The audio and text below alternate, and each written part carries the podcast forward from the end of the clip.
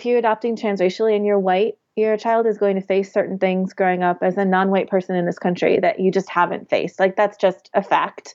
Um, you won't have that same experience to draw from. So like what do you have to draw from when these things happen? Or like if they face racism at school or you're trying to prepare them to like go out into the world which is still like incredibly racist um, like how how are you going to have those conversations? How are you going to prepare them how are you going to stand with them and when they're younger advocate for them and when they're older support them however they need support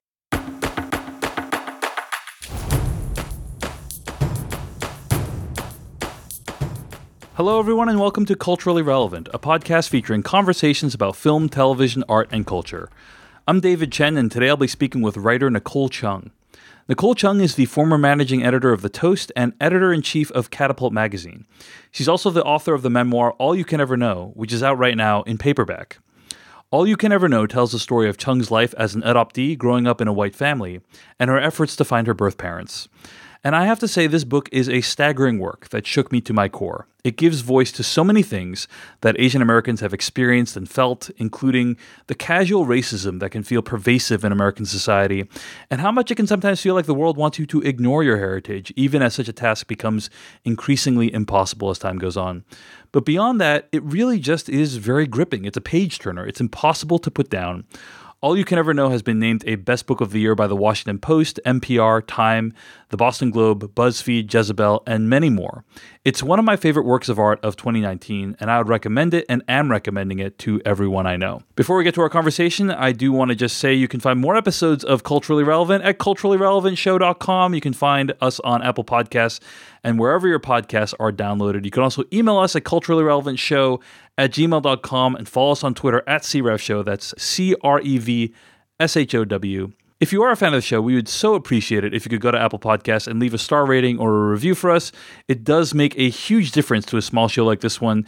And thanks to everyone who's already done that. Of course, if you enjoy this conversation, it would be awesome if you could share about it on social media as well. Every little bit helps. So without further ado, here is my conversation with Nicole Chung, and stay tuned afterwards for my weekly recommendations. Nicole Chung, thanks so much for speaking with me today. thank you for having me david So, one thing I often like to do is start with breaking in stories, and I'm curious if you can tell us about how you got started as a writer. Absolutely. Um, I mean, like a lot of writers, I've been writing since I was a kid. Uh, I don't know that I grew up thinking it was like a serious career option for me. Everyone always told me things like, "You better have a plan B," um, but it was it was like really my first love and serious hobby. Um, just last night, I was boring my daughter by telling her, you know, she's in middle school now, and I she asked me like what time I had to get up to start school. And I was remembering how in middle school and high school I would get up really early, like way before I had to, even though I hate mornings, um, and get ready. I'd get ready as quickly as possible so I could have time to write before school. Um, I don't do that now. I, I sleep as late as possible now. But it's just, I think that kind of goes to show um, it, was just something that I always loved and re- really took refuge in. Um, and it was really a mix of things. I, I grew up mostly writing fiction and um, really bad poetry, and c- came to nonfiction pretty late. I will say I always liked to journal, but I didn't think about this as like, you know, creative writing necessarily. I didn't think of my journals as like personal essays in the making. Um, but it was always a way that I thought through and processed what happened to me and tried to figure out the world. Um, I took some writing classes in college, though I didn't major in it. Again, like mostly fiction and poetry, and um, didn't really start taking any nonfiction courses until um, it wasn't even a course. It late late in my twenties, uh, I was sort of at loose ends and trying to figure out what I really wanted to do. I was thinking about going back to school, maybe for writing. Uh, so I I took a number of like non-credit uh, writing courses and joined like local writing groups. Um, and it was a chance to share my work. And I found, like, to my surprise, I really liked nonfiction. Um, and then when I went back to grad school, eventually I decided to focus on nonfiction and uh, in the process learned a lot about like workshopping and editing other people's writing, which I found I really loved.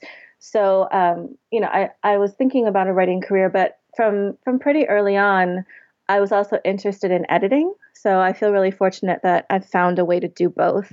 Um, and you know, I, as for where I developed as an editor, I started at Hyphen as a volunteer actually, and then moved to the Toast, and I'm now at Catapult. So it's hard for me to separate those two halves of my career the editing and the writing uh, they feel equally important to me and they they kind of took off around the same time so and i think they really feed like one really tends to feed the other um, so i feel very lucky one of the most challenging things I think about the media industry is how quickly it changes. Uh, people often ask for advice about how to break in, but often the path that was taken by successful people is no longer available to others today. Uh, mm-hmm. But all that said, like, do you have any advice for people, particularly people of color, who are interested in getting their stories heard or published today? Like, you, it sounds like you volunteered and then were able to parlay that into a, a full time position. Um, just curious if you have any advice from a publishing perspective. Yeah, it's so tough because, um, well, first of all, I don't, I definitely don't consider myself like an expert on the media. I sort of dip my toes in and then like jump back out. And Catapult, I would say, sort of straddles that line, at least the magazine between media and like literary writing. And I think the Toast was very similar and like an indie, it was an indie media site, but um, had real appeal in terms of like, uh, like to literary nerds as well. I think one of the most valuable things for writers trying to break in, uh, whether we're talking media or like the literary world or some weird combination, uh, really is trying to find this is going to sound really earnest and corny, but I think a lot of it is about trying to find people to connect with, whether they're readers or fellow writers or editors, like people who really understand what it is that you want to do and are fully on board. Because there's always going to be a lot of people who don't get it or like you know, it's not their thing, whatever it is that you're trying to write about or whatever it is you're trying to do. And like, you don't need to waste time on people who won't necessarily get it. You want to find the people who totally get what you're doing and are as excited about it as you are. And that's where you're going to find like people to publish you and where you can find mentors and where you can find readers and writing partners and accountability like partners. Um, this doesn't like make a career appear out of nowhere, but I think it's sort of that um, that quieter, sometimes unseen background support that makes it possible for you to persist and keep going, even when the opportunities aren't like thick on the ground. Um, and yeah, I, I don't know. I, I the most valuable thing to me as a writer has always been being edited very well by editors. Um, and so I'm like I'm almost like embarrassingly grateful whenever I'm edited well. It's been the thing that's helped me grow the most. I think probably maybe maybe second to my own editing um, because I have the privilege of thinking about words all day um, and working with writers all day. Um, but but yeah, it is. It's an increasingly, you know, not going to lie, I can't really sugarcoat it. It's an increasingly tough industry, whether we're talking media or publishing to break into. Um, and unfortunately, at the beginning, it often involves like very low paying or not paying uh, opportunities. And it's going to continue to be a barrier to entry for a lot of people.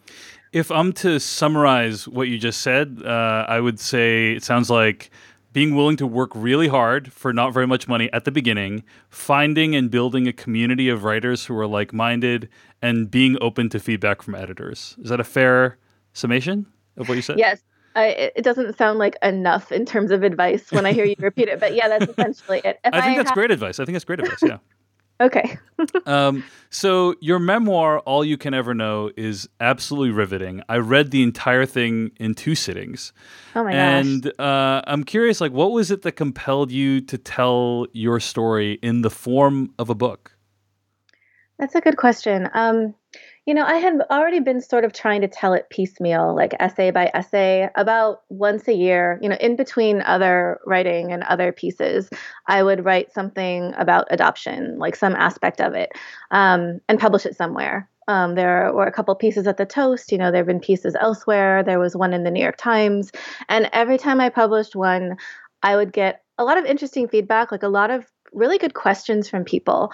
Um, and eventually I realized, like, there's just no way to tell this whole story like piece by piece essay by essay. Eventually it occurred to me it's probably a book um, if i can do it. I wasn't sure i could do it but uh, it, it just seemed like only in a much longer work would i have the ability to answer every question i was getting you know think about every issue i wanted to and really write about it with the nuance I felt the topic deserved.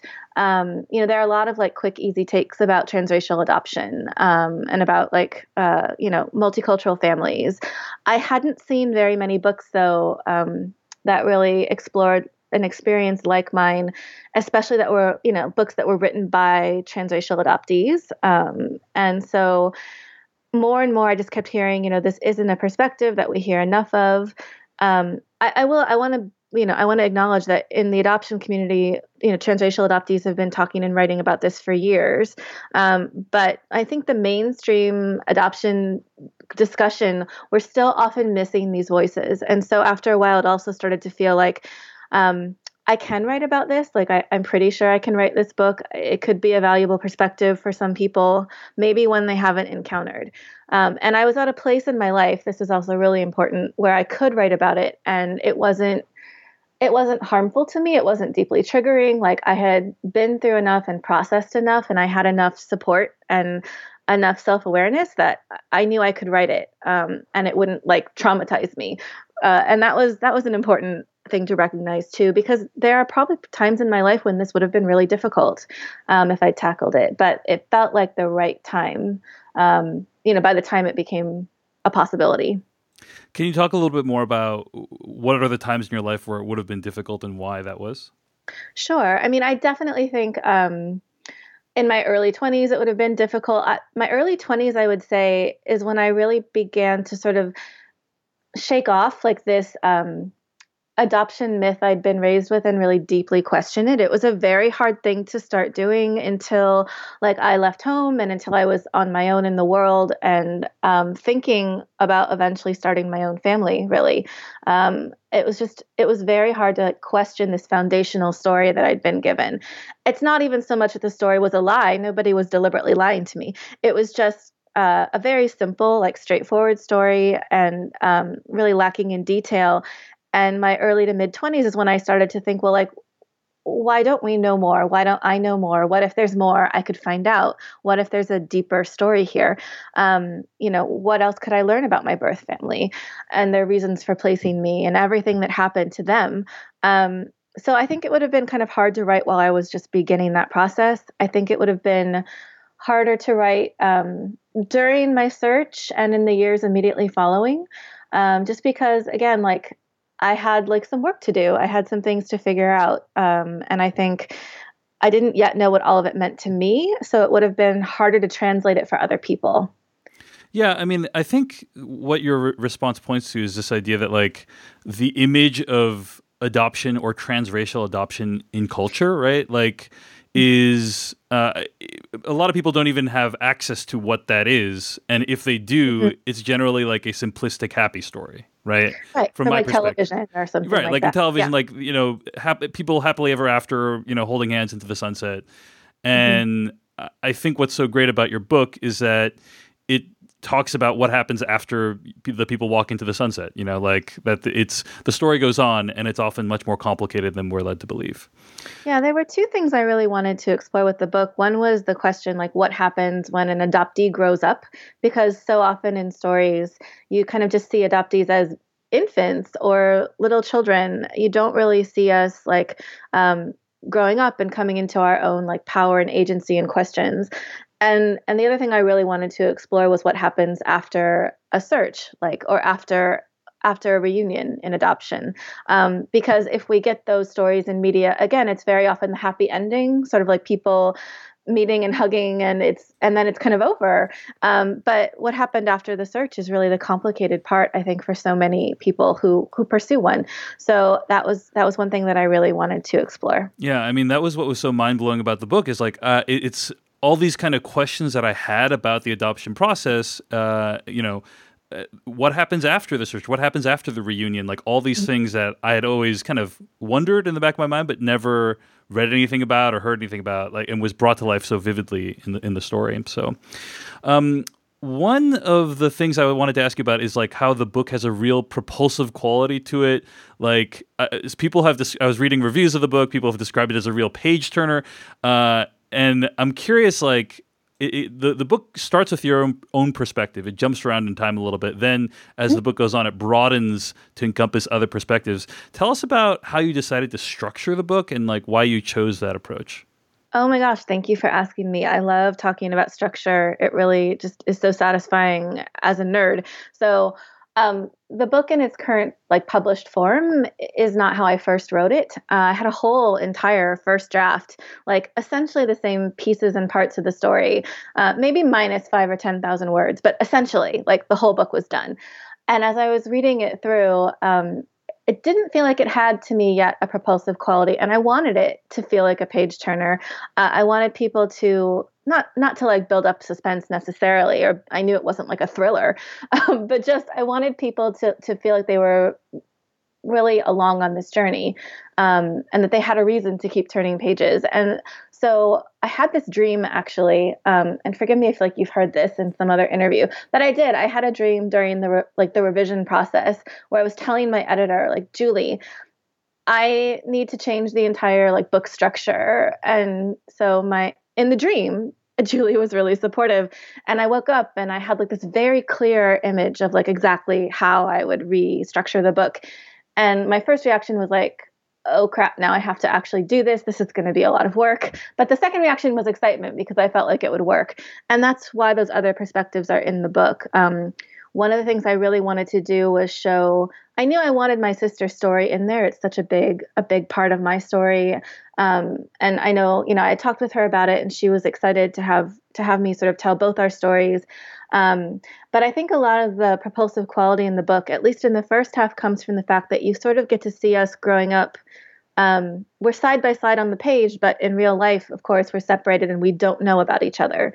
Um, and my sister's story I mean, it's very interesting and important, of course, in and of itself. But in the context of my story, it's sort of like an alternate timeline for me. Like in her life, you see what my life could have been. Um, and I think when we met, that was something we actually talked about was, you know, I think it's somewhat normal to wonder at times what it would be like to grow up in a different family. Like we had both wondered, I guess. For me, it was like I imagined growing up in my birth family. And for her, like imagining what it could have been like to grow up somewhere else. Like when we met each other, that was sort of an answer to those questions that we had. Um, sorry, I'm getting off the subject, but essentially i decided to restructure the book and have a lot more going back and, t- and forth in time um, jumping from like an important moment in my search, like a question that I had about my birth family as an adult, and then going back to childhood to a, a moment that would explain to you where that question or wish or thought or like drama came from.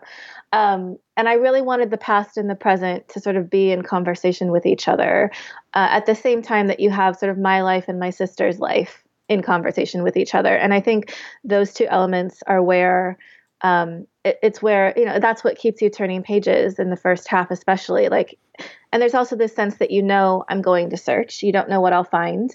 Um, you know that like my sister and i are sort of here together on the page but you don't know when and where our paths our lives w- will intersect.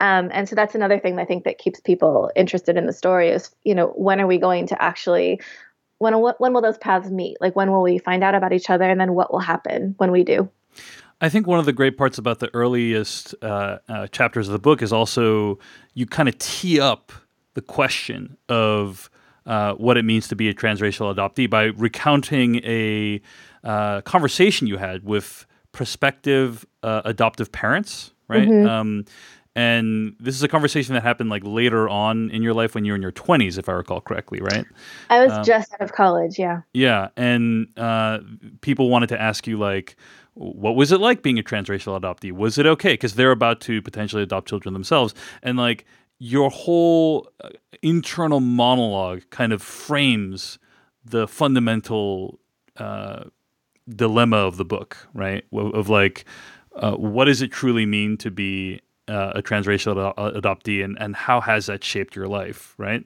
Mm-hmm. Um, what was behind the decision to kind of put that conversation? It, Was that always in there towards the beginning because um, it really does frame the the rest of the book, in my opinion. Thank you. I had an idea to sort of have it toward the beginning, um, but I wasn't sure exactly where it would go in the book uh, until probably until I was revising. Um, I knew that conversation would be part of it, and it, it's because it was such a like you know i want to stress like for them I, I think it was like a nice conversation and i probably said reassuring things i mean i know i did um, like I was very lucky. Your child will be too. Everything's going to work out just fine. Sort of all you need is love, that kind of thing.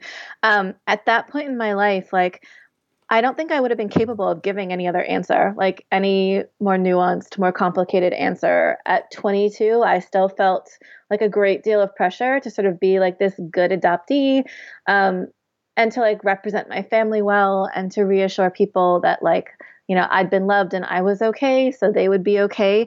It, it's not even a lie exactly. Um, it was like the only truth i was capable of giving at that point in my life. But i remember during that conversation like the wheels spinning in my head as i was thinking like i just remembered like you know early encounters with racism. I went to like an all white school. I lived in a very white town. I didn't know any other koreans until i went to college. And so like i think that that shaped me in a way that like maybe it wouldn't you know if i'd grown up in a in a community with like more diversity or more asian americans or more koreans like i'm sure i would have had like a different experience. It would still be complicated um you know but it would be different. But for me like having no visibility like no connections with anyone of my ethnic background growing up and dealing with racism like at school constantly and and not having anyone to talk to about it you know? Um it had been like years since I thought about those experiences and like like being called slurs on the playground. Um, and I remember just feeling like this deep shame at the time and not wanting to tell anybody about it. And at 22, like I still I still didn't want to tell these people that that had been my experience. It wasn't just to protect them. It was like I was protecting myself. Um, I thought for like you know hours, days, weeks after that conversation, like had I chickened out? Like, should I have said something else? Was it even my place to warn them? Because I didn't want to like tell them something that would make them not adopt. You know, they seemed like they would be great parents and I knew they wanted to adopt. It was just really complicated. And I, I still don't know, you know, I think if I were having that conversation today, it would go very differently. But at the time, you know, it was, I had the discussion I was capable of, I guess. So just now you were talking about growing up um, as uh, the only Asian American that you knew, or one of the only Asian Americans that you knew. And I think I appreciate whenever someone comes onto this podcast and shares about their life. And so, like, one of the things you know I want to try to do is use the podcast to share about my life as well. And I think, like, full disclosure, uh, I was also called racial slurs on the playground as a child, mm-hmm. and uh, and it is really painful. But I, I think that like. Um, it's it's not necessarily something that my parents were like I don't even think they they understood the concept you know mm. of like what that would be. Because and they're they're pro- probably too busy to understand the concept. You know my parents were like working at a Chinese restaurant when when I mm. grew up.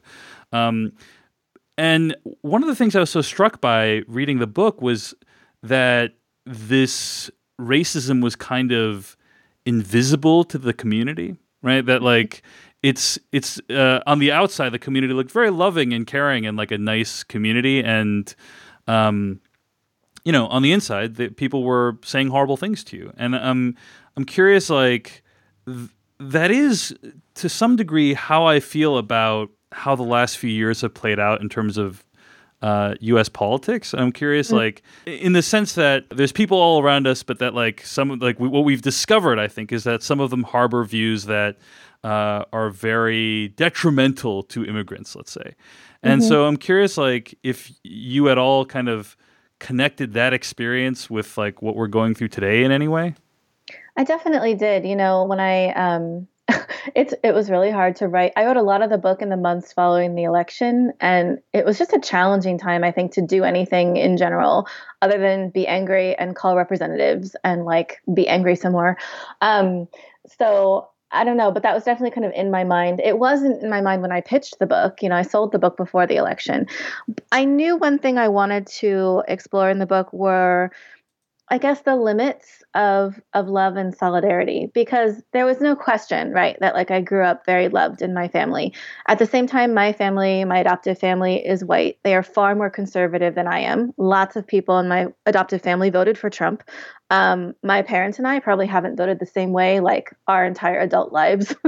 um, and it's not something like that we I wouldn't say we sweep it under the rug. Like we'll talk and we'll argue, but like um, there's still like a lot of like love present in the midst of this like fundamental sort of disagreement about like um, what the country needs in the direction that it's going. And it was something i did want to write about like because it's not that like love isn't important, but one thing I think that, that current politics has shown is like what happens when you run up against like the limits of that love and what it means when someone loves you but doesn't know how to offer you real solidarity um, doesn't know how to see what you experience. You know you referred to the racism that a lot of people experience that i experienced and that you did as sort of invisible because on the outside everyone seems very nice. Um, like not to go off on another tangent, but I was talking with a someone I knew who went to the same elementary school I did, and like you know they said to me like I don't remember the school like that at all,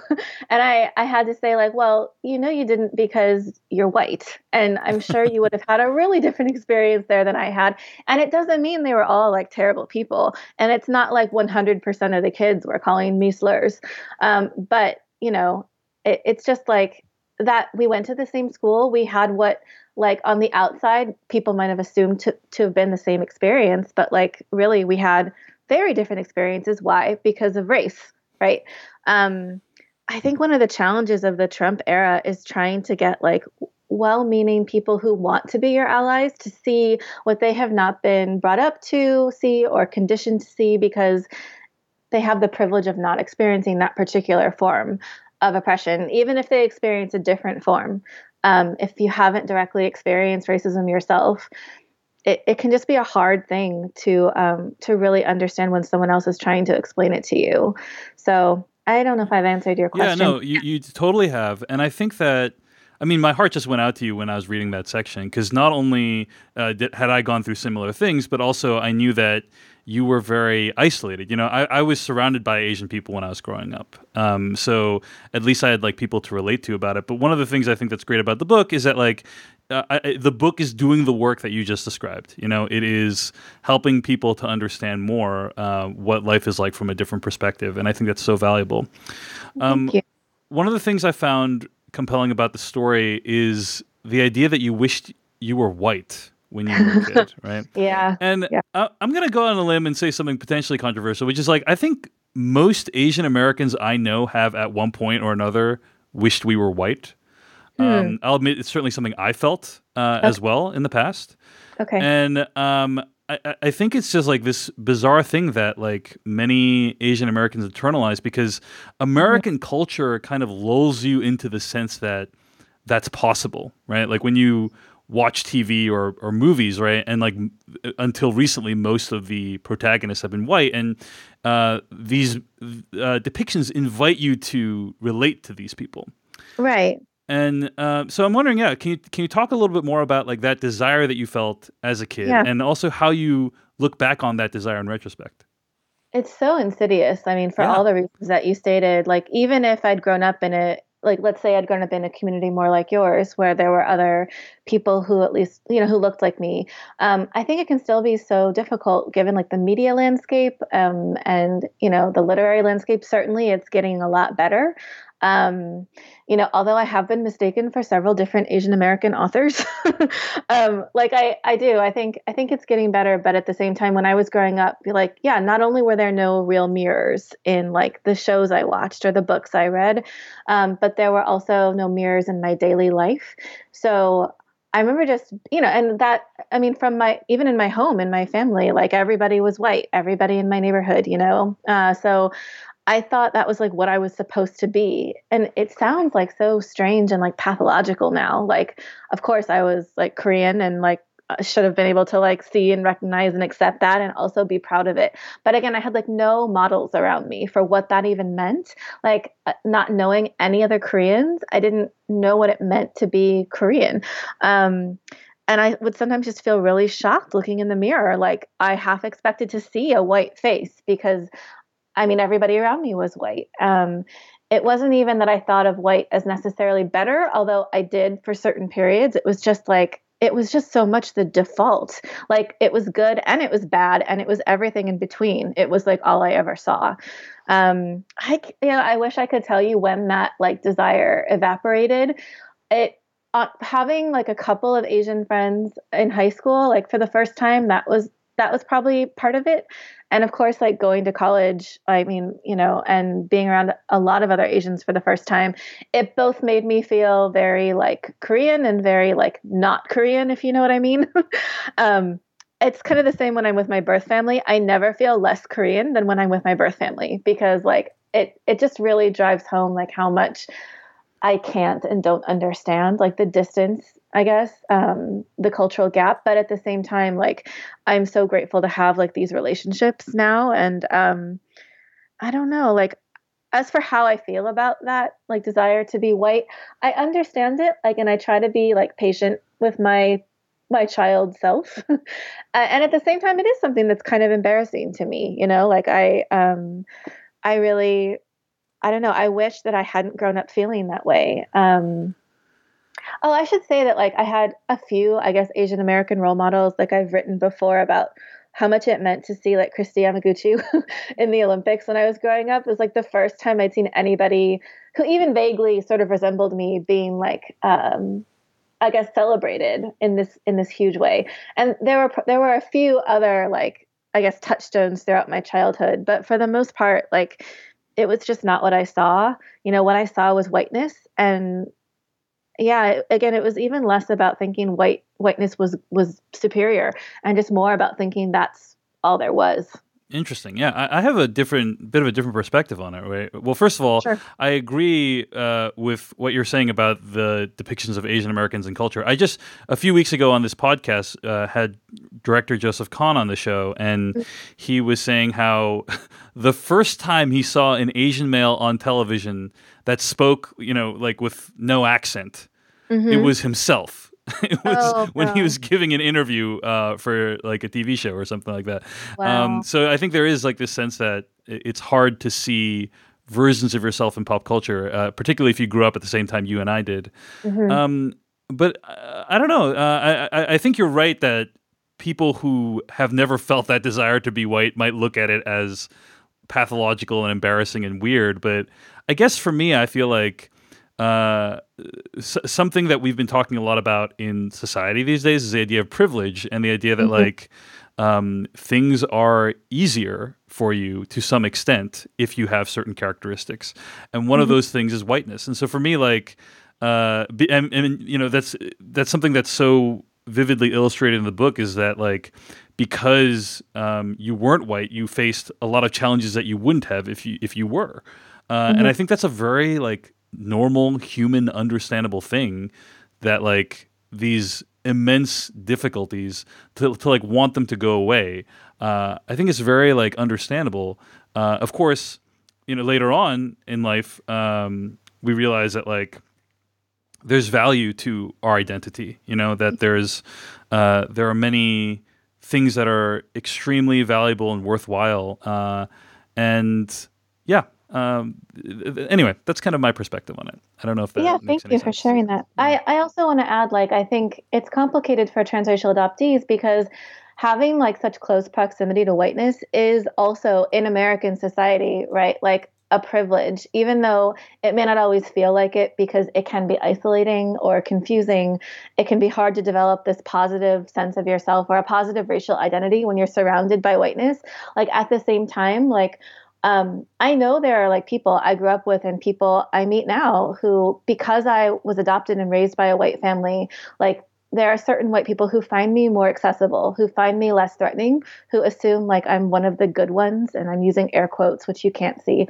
Um, these are like weird, twisted privileges, and I'm honestly like one of the hardest things I grapple with now is just like what to do with that. You know, I don't want to um, you know, I don't want my adoption or how I grew up or like my position in my family to be like I don't know, to be any kind of way for people to attack like other people of color, right? Or yeah. Um, but it's it's just it's I mean people still do. Like, you know, it's it's really strange like both being so close to whiteness and not being white and then figuring out what that means in a white supremacist society it's complicated how, how, would how would they use it to like attack people of color can you elaborate on that a little bit there are a few i think quote unquote like minorities more accessible than like an asian american who's grown up in a white family like uh you know again it's that proximity to whiteness it's like a little bit of um uh, model minority stereotype for sure. Oh, and again, I'm not trying to say that's a good thing, but like, you know, nobody was ever like,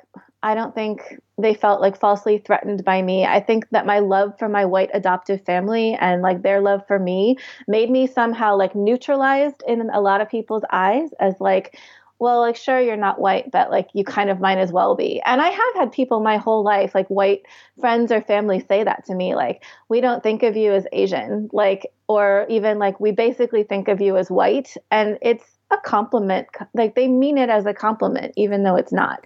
Yeah um, my, my wife has had that said to her as well yeah i don't know if privilege is the right word but like that accessibility and that closeness to whiteness through like your family through being loved and approved of by white people it's just not accessible like equally to every person of color right, right? Um, and i guess that's what i mean like in some in some lights and to some people like that my assimilation essentially by a white family in a white culture makes me like so much more understandable and so much less threatening yeah. um, and i guess i've spent like a lot of years sort of dealing with what that means too right like that some people can see it as a benefit whereas exactly you see it as um, in some ways a challenge right Right. It's almost like whiteness is conferred on you through like, you know, your family or how your upbringing. And, um, you know, it's definitely like, that's not how I think of it.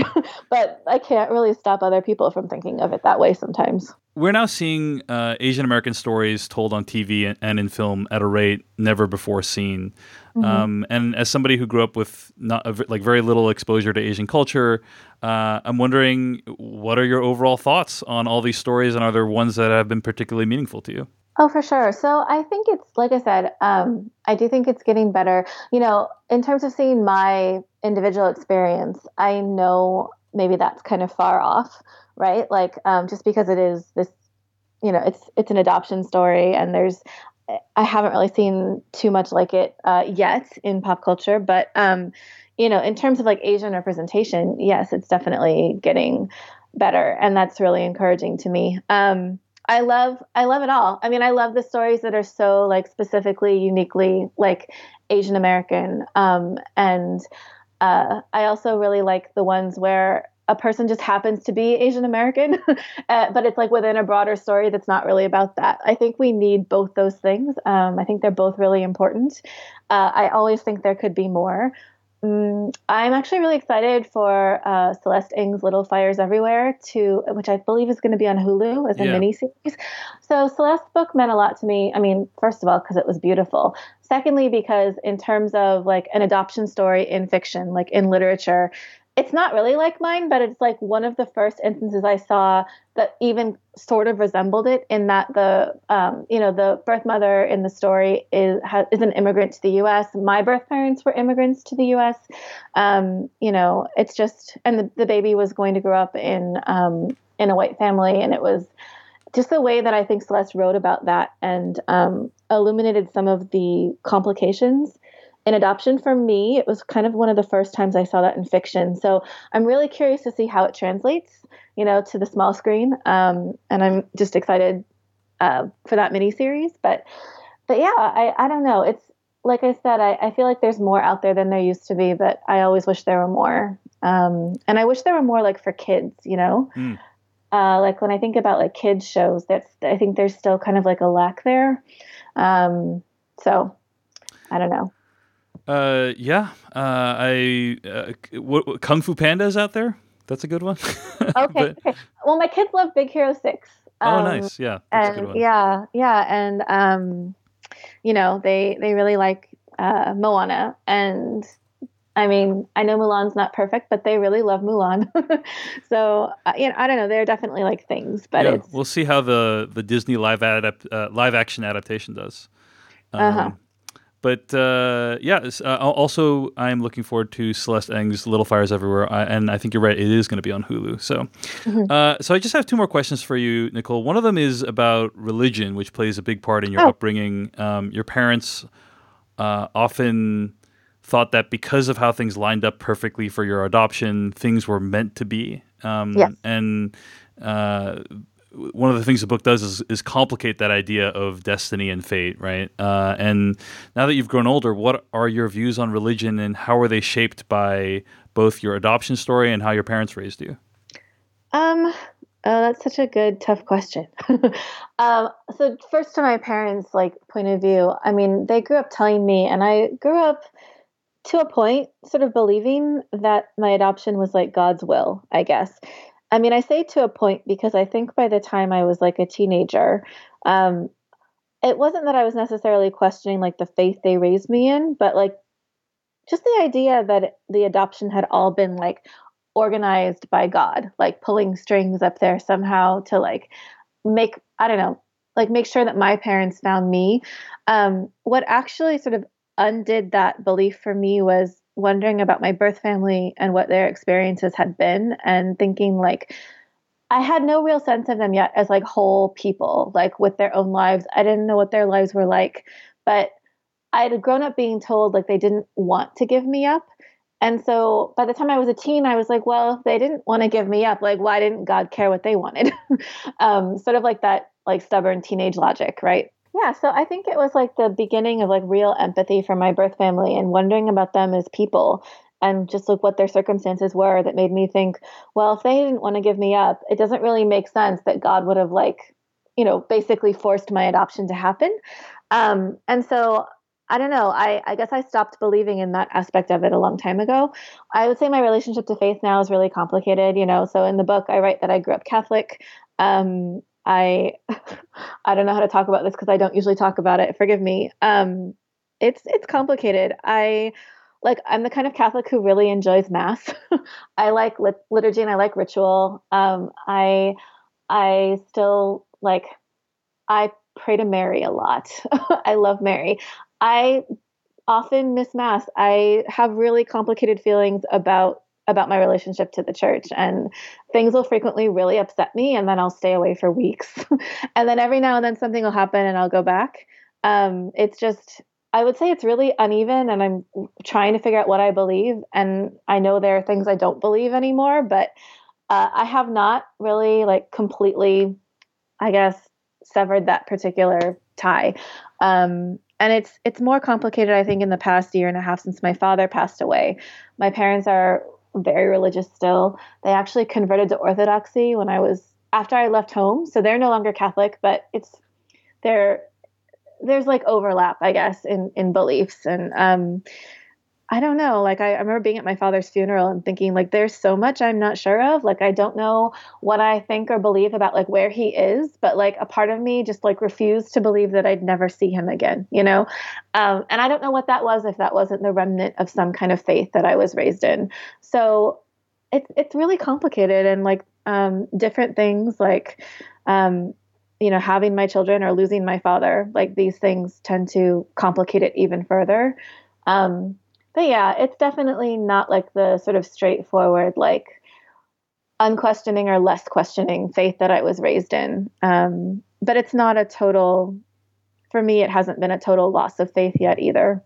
So I don't know. It's like, to be determined, yeah, I guess. Yeah, I mean, I, I, I feel somewhat similar. I, I, was raised in a very conservative Christian church, and mm-hmm. um, for like decades, you know, I would I went to church every single week, and um, I I no longer really believe it anymore, but like there's a part of me that still wants to believe it. You know, that's still very mm-hmm. drawn to it and drawn to the rituals of it and uh, the community of it, and so. Uh, I understand like it being complicated. Um, so thank you for sharing. Yeah, yeah, of course. Last question. Um, I will say that uh, adoption is something that I have considered at. Various points in my life, and uh, and one of the things that the book does really well is, as I've said before, complicate the idea of transracial adoption and and say like, hey. Um, there's more to this than what you might believe from any depictions of it in our culture. Mm-hmm. Uh, one thing I didn't really uh, see that much of in the book, though, is like what your actual advice would be for people who are considering transracial adoption. Like, mm-hmm. um, at one point, you kind of reference like making sure they have the, the proper resources. But I guess I'm curious, like, for people out there who are considering transracial adoption or have uh, adopted somebody of a different race. Um, what, what would you have to say to them? Like, what is your advice to them given your own experience? Sure. I mean, I, I think I deliberately didn't have too much of that in the book because if it were a book of advice, it would be a very different type of book. Right. Also, I, I, you know, I frequently feel unqualified to give parenting advice in general. Like, I don't have adopted kids, but I have biological kids, and believe me, I'm well aware of like all my shortcomings and like all the things I don't know. Um, I know it's always really difficult. And I know that like you always want to believe that your good intentions will somehow get you across the finish line. Um, like I relate to that so hard as a parent. So, I mean, but when I when I am asked to give advice, generally what I say is that um, you know, I don't I don't really think of adoption in terms of like pro or con or negative or positive. Um, I would never like actively I mean, unless somebody was like uh, a a total, I don't know, like if I knew somebody was like an abuser, I would of course discourage them from adopting, you know. But like uh, the average person or a person I don't know their circumstances, I, I wouldn't like stand up there and say you shouldn't adopt or you shouldn't adopt transracially. Um, it's such a personal decision. I think that the most important thing uh, is really to go into it with your eyes as wide open as possible and recognize that um, it's a parent's job, right, to be their child's first best ally. And so if you're adopting transracially and you're white, your child is going to face certain things growing up as a non-white person in this country that you just haven't faced. Like that's just a fact. Um, you won't have that same experience to draw from. So like what do you have to draw from when these things happen? Or like if they face racism at school or you're trying to prepare them to like go out into the world which is still like incredibly racist um, like how how are you going to have those conversations? How are you going to prepare them how are you going to stand with them and when they're younger advocate for them and when they're older support them however they need support when this isn't something that you've directly experienced um, I think I think that you know it's not it's hard, but it's not an insurmountable challenge.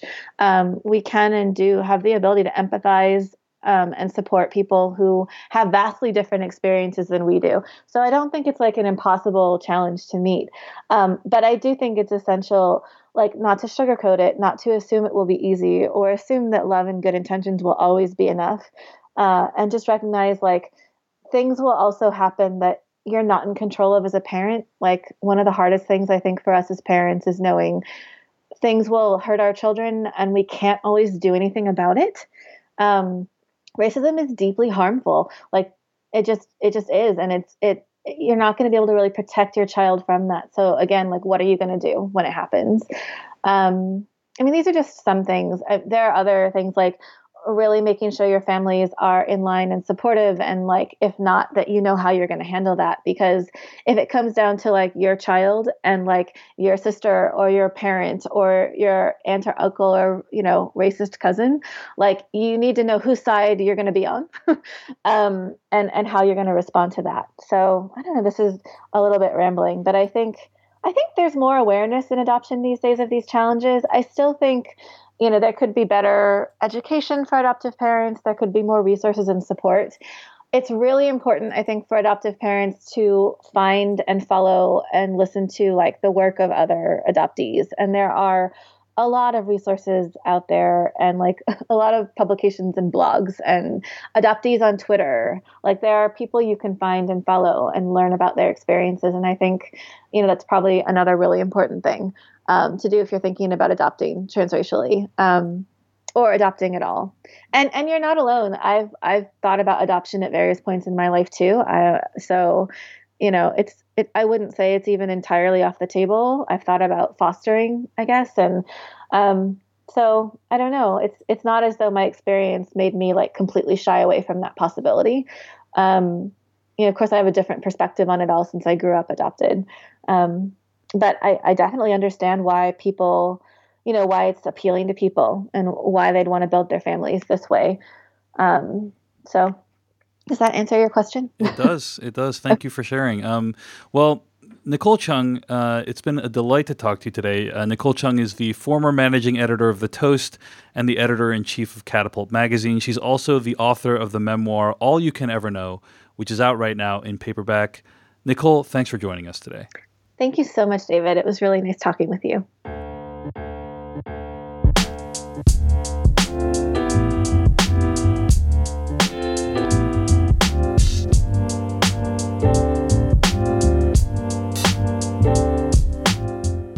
Welcome to Weekly Recommendations. It's the segment of the show each week where I recommend something I've been listening to, watching, reading, smelling, eating, drinking, whatever.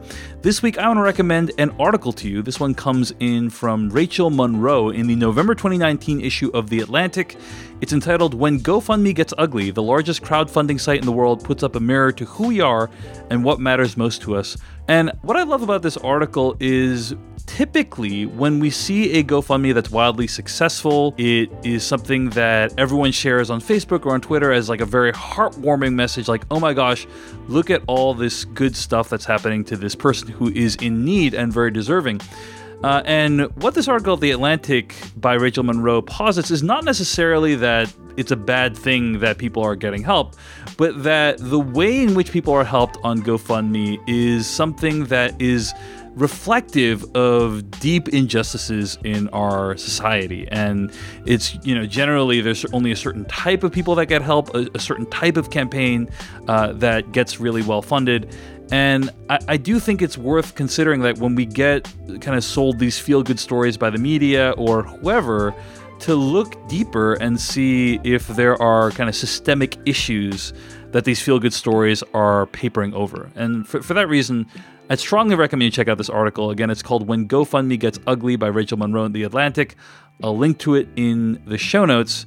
Uh, check it out there. And I, I, think you can kind of tell a theme running throughout this podcast and a lot of my work is I generally try to look past the headlines and, and, try to see like, hey, what is the deeper story here? Is there is there a deeper story here? Is there something worth considering that uh, might not be able to be captured in a tweet? And this, you know, 30 minute long article t- kind of does get at one of those issues in this case, which GoFundMe campaigns do well. Anyway, hope you enjoy the article and hope you enjoyed this episode of Culturally Relevant. You can find more episodes at culturallyrelevantshow.com. You can also find us on Apple Podcasts, wherever your podcasts are downloaded. We hope you will leave a star rating or a review for us there. This episode was edited and produced by me, David Chen. Special thanks to Danish Syed for his help making this episode. This episode was also powered by Simplecast. If you are looking to start your own podcast, check out simplecast.com. They are a great service for creating your own podcast with some really powerful tools. I'd highly recommend them. That's going to bring us to the end of the episode. Thanks for listening. We'll see you next week.